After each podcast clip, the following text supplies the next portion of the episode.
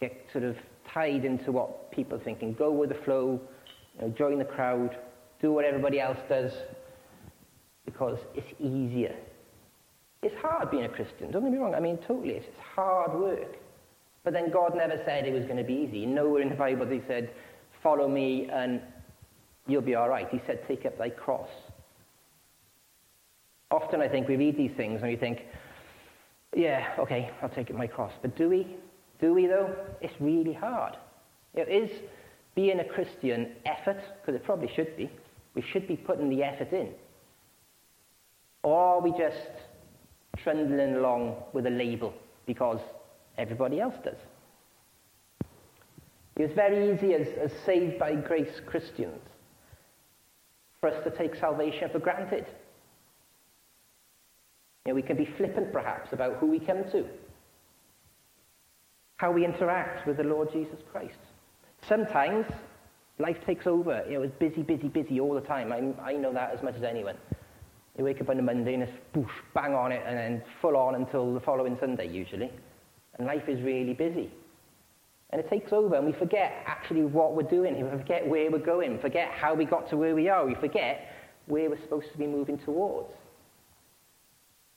We forget, perhaps, maybe, just how much of a sacrifice was actually made for us, for me, for you, for everybody.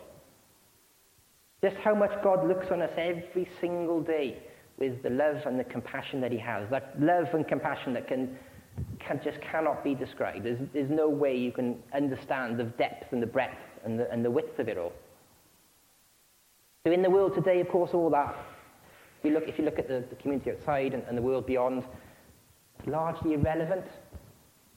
Does it make any difference? Does it matter? You know, God created the world, okay. Okay, God created the world. What's that mean to me? You know, that, that's, that's the view of the world. I don't want to change anything I'm doing. I don't want to be anybody different. I'm not interested in people telling me what to do. Perhaps the only time they ponder these things, the only time they even contemplate who Christ is, what he's done, is at very specific points of the year Easter, Christmas, very popular times. And the world suffers for this ignorance and, and the consequence of cutting God out of all that they do. Of course, I mean, you see it on the news, or you see it, you see it in society. You don't have to watch the news. You can see the consequence of just people not looking on the Lord, people not even knowing the Lord in most of the times. You know, the journeys that they go on through life, it goes unchecked. It goes, you know, the Lord's not wanted. It's, he's, he's an interference. Christmas and Easter don't mean anything the reason for the season doesn't have any place in the world.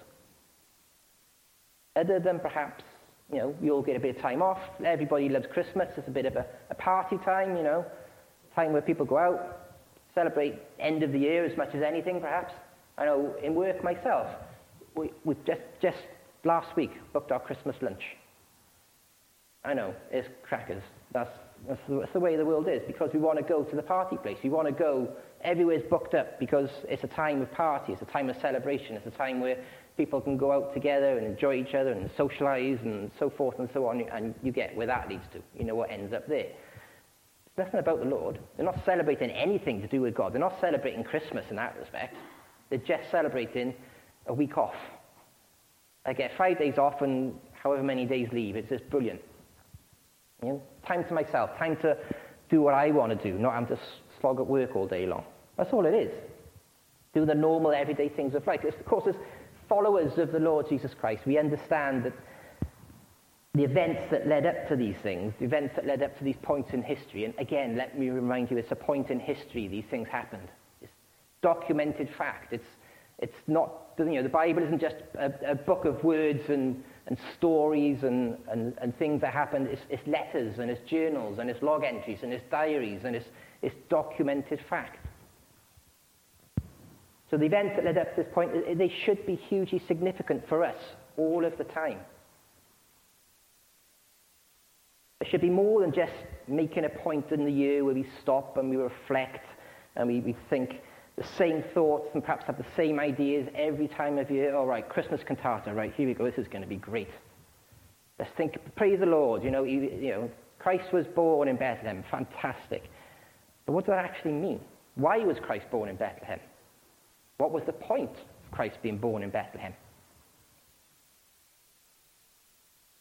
Do we restrict our thinking about that to that specific time of year? Is it relevant at any other point during the year? You know, who is it that Christ is? Who is it that Christ was? Who is it perhaps that Christ is today? You know, Christ is the same as God. He never changed. The things he did back then are as relevant today the, as ever, more so perhaps, as, as the world seems to be getting worse and worse. You know, there's nothing, nothing new in this. Nothing's taken God by surprise. Yes, the world is going in a wacky direction.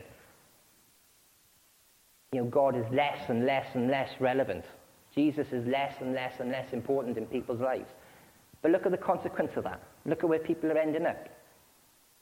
You know, you, get, you, know, you can get stats all day long about the, the levels of you know, homelessness and drug abuse and so forth and so on, and spiraling and all. Well, yeah, because God's out of society. Nobody's got anybody to look to. And it's a sad fact today. A lot of the population do not know what events took place. They don't even understand the significance it has on them as they live out their lives. They just don't get it. The celebration is all about that. Celebration is consumerism. Is what can I get out of it? What, does, what is it about Christmas that I can get out of it? I'm going to go to the, to the work Christmas lunch because I want to. It's all me, me, me. It's got nothing to do with Christ. It's got nothing to do with anything related to the Lord.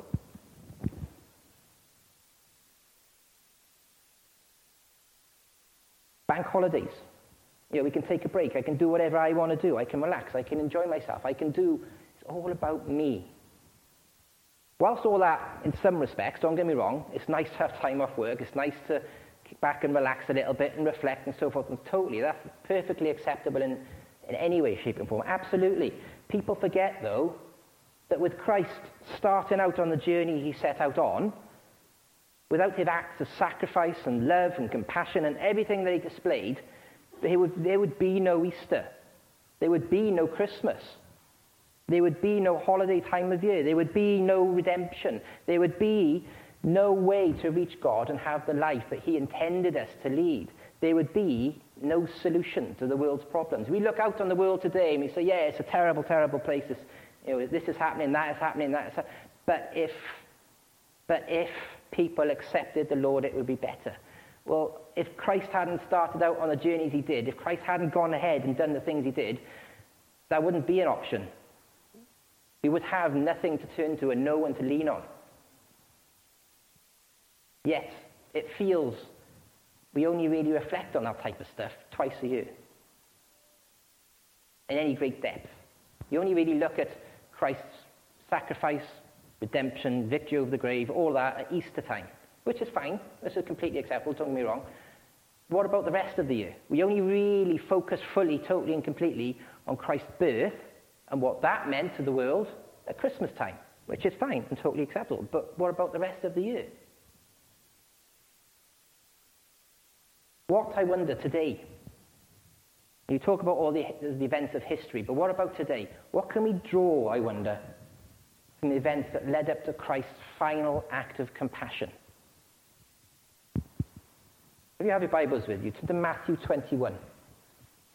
Again, potentially popular verses, um, famous stories, quite sort of familiar things, but again, why not reflect on that now? Why wait until Easter to reflect on these things? Why not think about exactly what he did and what that means for the world today? Matthew 21, I'm going to go 1 to 9. So the first nine verses of Matthew 21. And when they drew nigh unto Jerusalem and were come to Bethphage unto the Mount of Olives, then sent Jesus two disciples, saying unto them, Go into the village over against you, and straightway ye shall find an ass tied and a colt with her. Loose them and bring them unto me.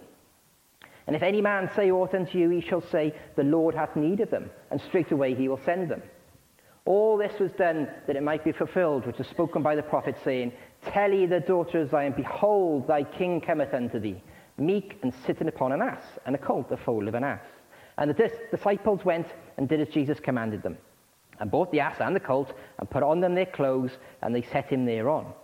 And a very great multitude spread their garments in the way. Others cut down branches from the trees and strewed them in the way.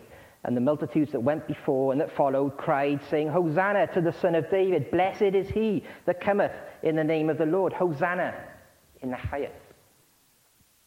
Let's just commit the rest of this, this message to the Lord. Let's pray together.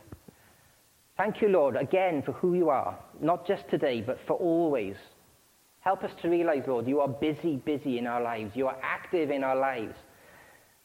Sometimes it's difficult, Lord, when life overtakes us to remember you're, you're still there and you're still working and you're still tapping us. Help us just to turn to you more, I guess, when, it, when we are struggling, when we can't see the wood for the trees, when we think all is lost, when we think perhaps we can't get beyond the next 10 minutes. Help us to remember that you're still there. You're still with us. And as we reflect, Lord, on some of the things that happened all those years ago, I pray, God, that we would see comparisons and we can draw comparisons to what's happening today. And I pray we would understand, Lord, that Christ is as relevant today in people's lives as he was back then. I just pray whatever is said and done is of you and through you, and that you would be with us and stand with us for the rest of this time together this morning. Amen. I wonder what's the first thing that springs to mind when we, when we sort of speak of Christ entering Jerusalem? Could be all sorts of things, all sorts of things. Savior, perhaps. Um, savior of people, maybe. Uh, might just be man riding on a donkey if, you, if you're in the world, because that sounds ridiculous, but absolutely. The world's looking in and doesn't understand who Christ is. That's exactly who he is. He's the guy riding a donkey into a city. What about Christ's sovereignty? What's sovereign about Christ riding an ass, as it were? Well, let's start right at the very beginning. When Christ started out on his journey to Jerusalem, I wonder, what would you consider to be the very first remarkable act that Christ did? It's a rhetorical question, you don't need to answer. But I wonder what would come to mind. What's the very first remarkable act that Christ did when he set out for it on his journey to Jerusalem?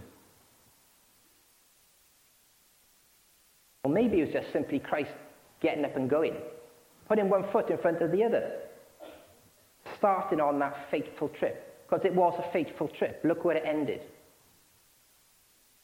You let's not forget, he knew exactly what he was going to do. He knew exactly what he was walking into. He knew exactly the pain he was going to suffer, the shame he was going to feel, the abuse that was going to be bestowed on him. He knew exactly what was coming. You the mocking from the very people he had come to save, the hurt, the turmoil, all the things that would be thrown upon him. I wonder sometimes we say something to somebody and, and, or somebody says something to us and it really stings. You think, oh, that hurts. Where on earth did that come from? What was that all about? And you carry it with you and it, it's almost physically painful. You know, take a number and times it by anything you want because that's a little bit of how Christ must have felt. You know, I've, I've come to give my life for these people. Look what they're doing to me.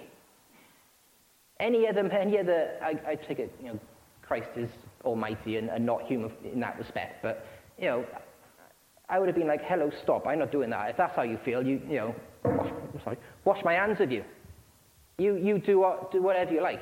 If that's how you feel, I'm not, I'm not bothered. He must have been really, really hurting. Because these people he loved with all his heart and all his soul were mocking him, were abusing him, were throwing things at him. But he didn't stop. He didn't turn. He didn't wander off the path that was set before him. There was no wavering, no faltering. This was God's plan, and he was going to fulfill it. This was God's redemption of the world. We often talk about redemption of the world. Sounds grand, sounds, but that's exactly what it was. This was the answer to sin's problem. This, this was the one thing that was going to allow us to come into the Lord's presence. We talk about boldly coming before the throne of grace. Let's not take that flippantly. Let's not, let's realize just what that actually means. You know, Christ went before so that we can come before the, bold, before the throne of grace. We can have that relationship with God. God can be active in our lives because of what Christ went through. You know, that single act that would lead to God overcoming death and the grave. Christ was focused and he was not going to waver from that path. And at this time, Jesus and his followers, they've been, they've been traveling a long way. You know, they, they set out from Galilee and they were making their way through Judea and so forth and so on before finally arriving at Jerusalem. They would have been tired. They would have been dusty. They would have probably, on their journey, passed loads of traders and you know, these Arab caravans and, and markets and all, all that type of stuff. But it's only when they get close to their final destination all that time has passed, all that journey, all that opportunity, but only now that Jesus asked the disciples to go and find a donkey that he might ride into the city, a mode of transport. Now, that might seem odd. The first verse is here, 21, 1 to 3. And when they drew nigh unto Jerusalem or come to Bethphage, and to the Mount of Olives, they sent then, then sent to Jesus, sent Jesus two disciples, saying unto them, Go into the village over against you, and straightway you shall find an ass tied and a colt with her. Loose them and bring them unto me. And if any man say aught unto you, ye shall say, The Lord hath need of them, and straightway he shall send them. It was then that he did it. Must have seemed like an odd, odd request. Well, uh, you know, disciples we're shattered. We've come a long way. We could, have asked for a donkey or camels or whatever else ages ago, and we could have ridden them all the way here. Why? Why? Disciples didn't say anything like that. It was an odd request, and it did seem strange. Why now? Why is he only asking now for a donkey? But how faithful were the disciples? They didn't query, they didn't quibble, they didn't ask. You know, they witnessed so many miracles, they've been part of so many different events up until this point, that they just simply accepted Jesus and his word. And they set out to find a donkey to carry Christ into Jerusalem. However trivial and perhaps strange and odd and weird the request must have appeared, it was just a simple act that Jesus performed to show that he was a new promised king entering a new city. I would have been annoyed. I think I'd walked all that way, I was covered in desert, and have had plenty of opportunity to buy donkeys, buy modes of transport, if you will, even just simply to carry my load, because they would have probably been carrying a lot of stuff. And now, finally we get there, and now he wants to go and get someone to walk it, to carry him into the city. I would have been annoyed. It's a bit ostentatious of him. It's a bit like, you know, what do you say? But the disciples are so faithful. I wonder today, can, can we be that faithful? You know, if Christ says something odd, something that doesn't line up with what we think is right or true, something that might seem a bit weird, can we just take him at his word? Or do we quibble? Do we ask? Do we just say why? and it doesn't make sense to me, so I'm not doing it.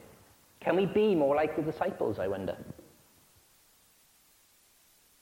The very people, of course, that were going to celebrate Christ's entry, his triumphant entry, they, they knew the scriptures of the day. These, these were very learned, some of them were very learned people, and they would have known the law inside out, they would have known the scriptures that were written. Um, you know, they've been reflecting perhaps on, on the words that Zechariah would have written at the time and recognized exactly what Jesus was doing. Zechariah 9 9 says, Rejoice greatly, O daughter of Zion. Shout, O daughter of Jerusalem. Behold, thy king cometh unto thee. He is just having salvation, lowly and riding upon an ass and upon a colt, the foal of an ass. So when they saw Jesus riding into the city on a donkey, on an ass, what did they say, I wonder? Did they say, aha, I've read about that? Did they say, ah, so that's what he's doing? Don't take my word for it. Again, back in the words we read, we read just, just earlier. And the multitudes that went before and that followed cried, saying, Hosanna to the Son of David. Blessed he is he that cometh in the name of the Lord. Hosanna in the highest. By using this title, by using Hosanna, you know, the Lord, they were proclaiming Jesus to be the rightful king. They recognized that he had come in the name of the Lord exactly as Zechariah had written. And during those times as well, ceremonially, palm branches were being used as a symbol of victory. So, by waving their palms and, and laying them down and shouting Hosanna to the Son of David, the people were crying out for salvation from the victorious king. But of course, they weren't crying out for the salvation that God offers. They were crying out for a victory, a victory over their enemies, a victory that a king, a mighty army was going to lead. They hardly understood what they were saying. Many of them were looking for political deliverance. You know, an end to suffering or an end to dominance or whatever, whatever situation they were in. A king that would lead them to victory over their enemies. But of course, that's not the victory Jesus offers. Christ doesn't come into the world and say, I'm going to conquer every problem you've got. I'm going to solve every issue you see along the way. I'm going to make this life sweet as a nut and you're not going to have a single problem. He doesn't say that. He says, Take up thy cross. Follow me. It's not going to be easy. It's not going to be great. It's not even going to be bed of roses. It's going to be hard at times, difficult. We're going to question. We're going to wonder what on earth is going on. But just follow me. Almost as if to say, it'll be okay. But can we trust him to do that? Can we trust on that? Can we, is that enough for us? Is that sufficient for us to say, okay, lead the way?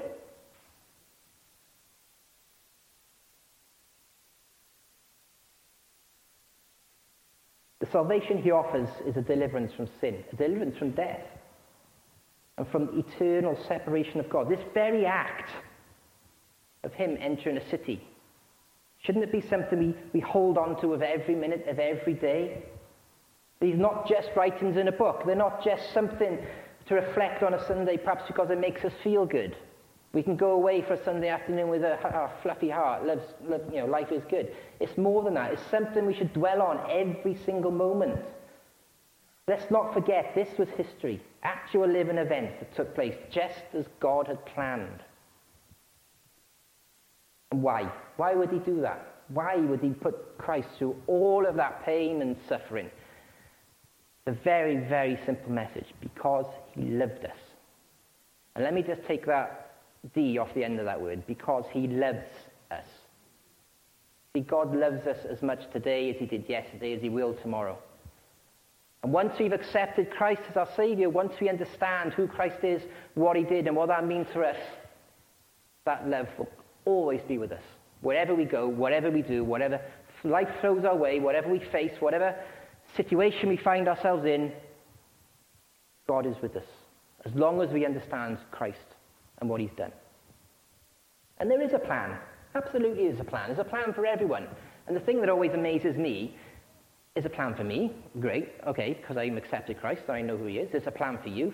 Okay, we've accepted the Lord. But there's a plan for every single person in this world, irrespective of who they are, where they are, or what baggage they're bringing with them. They don't even have to know the Lord. They could be completely ignorant. There's a plan for the world outside. But of course, that can't be fulfilled. That can't be picked up and lived out because people don't understand. People don't get Christ. They don't want Christ. They don't need Christ, so they think. So that plan will never be fulfilled in their lives.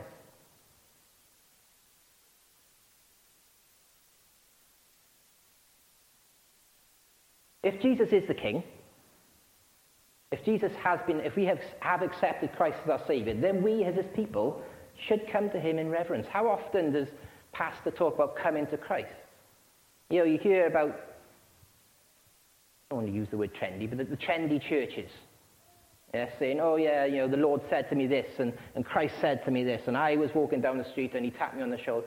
You know, Christ is our Savior, he's our King, he's our friend, you know, God is our Father. He's not a buddy. He's not our chum. You know, he's not, we should come to the Lord in reverence. The Bible talks about reverence and fear. We should be fearful of a mighty God. Look how much he's capable of. Look what he can achieve. Look what he can do.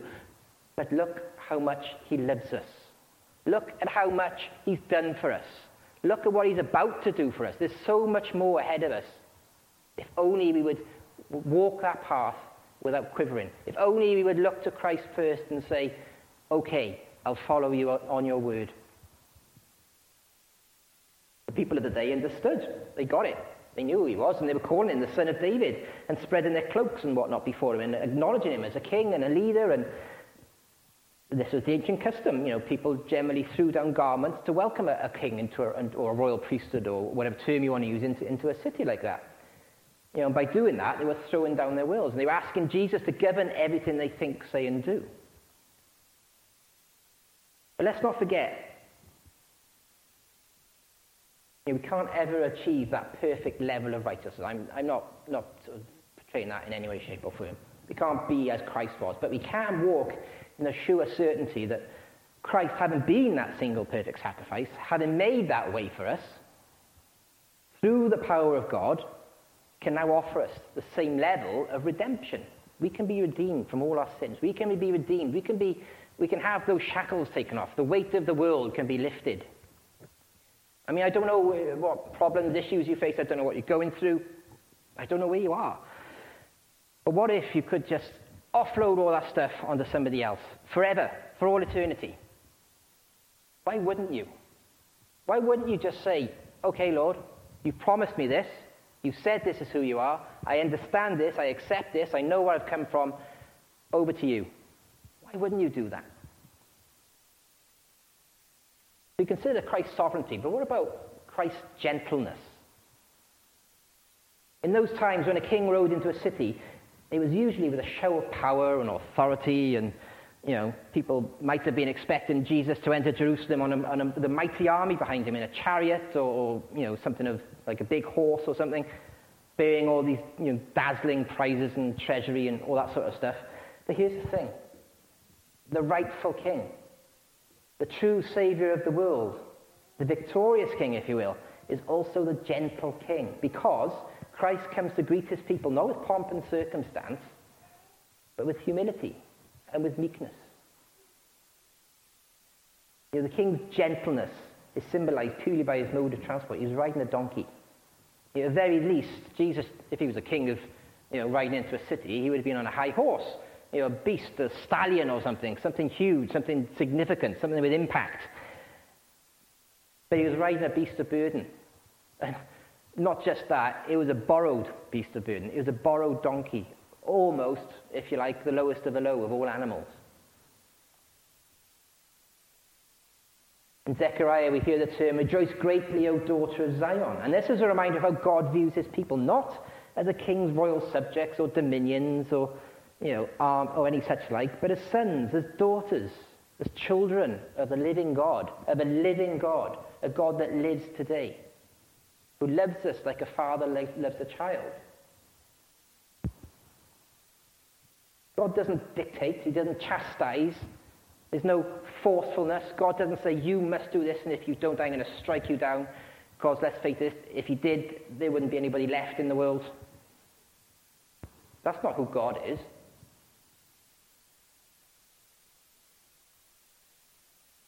You know, he's, he's caring, he's loving, he's wholesome. He wants us to have the best possible life we can have. God's promise is that one day the gospel of peace is going to be preached to all the kingdoms of this world. The promise is fulfilled with, with, the, with the coming of Jesus Christ, the Prince of Peace, the King of Kings. When Jesus comes riding into Jerusalem, he didn't come in to be the King of the Jews as such. He came in to be the universal king, the king of everyone. A king that wants to help, save, nurture, grow, prosper, deliver us, keep us, love us dearly. He came to save every people from every tribe and every nation. As Christians today, you know, are our lives that of gentleness? Do we lead gentle lives? You know, this is singled out in the fruits of the Spirit. If you want to go all the way back that far, gentleness is a fruit of the Spirit. I'm not going to sing it because I can't remember the words. Christ reigns in his own right as a king and Lord of all, but we are free to approach his throne of grace. I mean, how, it, it's unimaginable. How, how lucky are we? How grateful should we be? We can come to this living, almighty Saviour of the world every minute of every day. What an opportunity. What a blessing, what a gift. You know, put whatever phrase you want on it. All made possible because Christ went through what he went through. All our cares, all our needs, all our wants, all our worries, all our concerns, all cared for, all wrapped up, all passed on to somebody else because he wants to, because he loves us, because he wants that plan to live out our lives. Philippians 4 5, let your moderation be known unto all men. The Lord is at hand. Or, if you'll bear with me to paraphrase slightly, slightly gently. He says, Let your gentleness be evident to all. If we want to be Christians in the world today, if we want to shine our light, again, you think the words sort of testimony, witness, all these things strike fear into the heart. No, I can't speak to people like, You know, I can't, I don't want to upset my friends maybe or whatever it is. I can't blend. Sometimes you don't have to do anything. You just need to be. If we reflect gentleness in the world, if we reflect humility, if we reflect just one or two traits of the Lord Jesus Christ, it's enough. Your testimony will shine through just by doing that. You don't need to say anything. Just be who Christ asked you to be. Just walk the path that God asked you to walk. And the, the third thing, the final thing here, Christ's victory. Now, that might seem a bit odd talking about victory when we haven't even got to Jerusalem yet and we haven't seen what Christ is about to go through. I mean, we understand what he's about to face. He's just started riding into the city. Surely the victory is in the resurrection over the grave.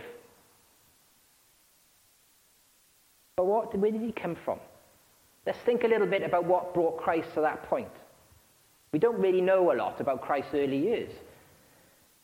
But we know he led a godly life. We know he was found in the temple speaking incredible things at the age of 12. So surely that's a victory over the world almost instantaneously. You know, any 12 year old could go anywhere near a temple and start speaking on their own. Can you imagine this day and age? It just wouldn't happen. So immediately there's victory over, over the world order of the time. We know he grew up and he prospered under God's plan, as after his baptism in Matthew 3.17 states, and a voice from heaven saying, This is my beloved Son, in whom I am well pleased. He must have had victory over world's temptations because he's living out God's plan. He's living out God's purpose. He's doing his will. We know Jesus was tempted by the devil himself, but through the power of God, he was able to resist. Jesus had victory over the devil. Sounds grand, it sounds amazing. Oh, he had victory over the devil. Just remember, the devil is after us. The devil is after you and me. The minute you accept Christ, the devil's got his eye on you. Yes, the devil tempted Christ, but how often do we tempt it? How often does he tempt us in the world today? All the time. Let's just be mindful. The devil's not asleep just as much as God's not asleep. The devil is active and busy, and he will come after us every minute of every day. We know that great crowds gathered wherever he went, eager to hear his teachings, then walking away filled with the word of God in their hearts. Christ had victory over sinfulness, even at that time. He was conquering sin because he was telling them of the Gospels. He was telling them of the way that God had set this planet. We know Christ was humble. He never once stated that he was above the law. Never did he say, I'm righteous and I do this. Uh, you follow me and be like. He said he was there to fulfill the law, not overcome it, to fulfill the law, which loosely translated into original text could mean to complete or accomplish. He was there to claim victory over what the world had done to the law. Because again, if you, read, if you read some of the history and the context behind all this, the law of the, of the land, Israel's commandments, all that sort of stuff, it was a pretty dire strait. It's like the song we sang, the very first song, we, uh, hymn we sang this morning. You go to a rugby match and that's twisted. The words are different slightly, not hugely, but significantly. The world takes what it thinks is right and adjusts it to what it wants to be right. And that's exactly what they were doing with the law. And Christ said, I'm not here to change it, I'm here to fulfill it. I'm here to meet the needs of what the law originally stated, not what it is now. He taught the word of God to those that had lost the way, to those that had grown cold towards Lord, to those that were suffering, teaching them to pray the right way. He was victorious over the oppressors and the rulers of the day. He encouraged people to live out their faith. He performed miraculous acts to demonstrate his power. He understood that God's plan would ultimately destroy his human form, but he did it anyway. He empowered people to carry on teaching the gospel, proclaiming his name. He witnessed deaths of close friends and family, the same as us. He went through the same emotions, the same trials, the same tribulations. He caused anger amongst the teachers of the world and the people he spoke to. What happens today when you try to speak of Christ in the world? We cause anger, we cause frustration. Nothing new. He showed meekness. He showed grace to all who approached him. Never did he say, I am a royal king, don't even come close to me. Never did he say, don't touch me because I'm above you. Indeed, he encouraged people to come near, to draw near. He didn't plead for his own innocence, but he let all the false accusations that came his way just land and, and the arrest play out, and, and the, he followed God's path. He watched as those that welcomed him with such praise and acclamation, later on in the story, mock and spit and humiliate him and so forth and so. How fickle, how fickle people can be. We hear in this passage that we read this morning about how they were hands in the air time. Praise the Lord, the king's arrived, victory, salvation, hallelujah, hosanna to the king. And then what? Days later, kill him, destroy him. They were beating him, they were pulling his bits of his beard out, they were humiliating him. How fickle people can be. Very, very, very easy to walk a path on a Monday and to hit an obstacle, trip up, and be on a completely separate path on the Tuesday. He watched, sorry, he was entering Jerusalem at these times before finally achieving his final victory over death and the grave. Is that where it all ends? Is that it? Christ went in, Christ died, Christ rose again. That's just the start of the story. That's for any non Christian, any person in the world today who doesn't understand this, that's the very beginning of your story. Accepting what Christ did, understanding what Christ went through, applying that to your life, that's the start of your story. That's where you come to meet the Lord for real. That's where God takes an active part in your life. That's where your sins are lifted. That's where your path is set before you. That's where your help comes from. If we understand that the grave was a victory, but was the start of a new journey, all of that made possible by what he went through. All of that made feasible by what he went through. How often, I wonder, do we reflect on this? How often do we think on this? How often do we understand this? How often do we walk like this? Do we do as the disciple said, okay, you say, I'll follow? Or do we question and quiz and ask and wonder and it's not really lined up with, with what I'm thinking? How often do we come before him even? Do we pray for everything we do? I certainly don't. That would be impossible. I'd spend more time praying than I did anything else. But do we bring our troubles before him? All the way through, all the way through the Bible, it talks about prayer. You could, you could write message after message on prayer and how important it is. But how often do we actually use it? Do we bring it before him? Do we come before the Lord with reverence, with fear? I wonder as we go into the week ahead, ahead uh, uh, um, in front of us here, I wonder if we can just allow Christ to change a little bit of what we do. I wonder if we can allow him to speak to us, that it might actually change our way of thinking. It might actually change a reaction to a situation or something we're facing. Or are we just going to carry on and come back on Sunday and be happy on Sunday? I wonder if we'll just allow God to intervene a little bit more as you face the challenges ahead. Let's pray together.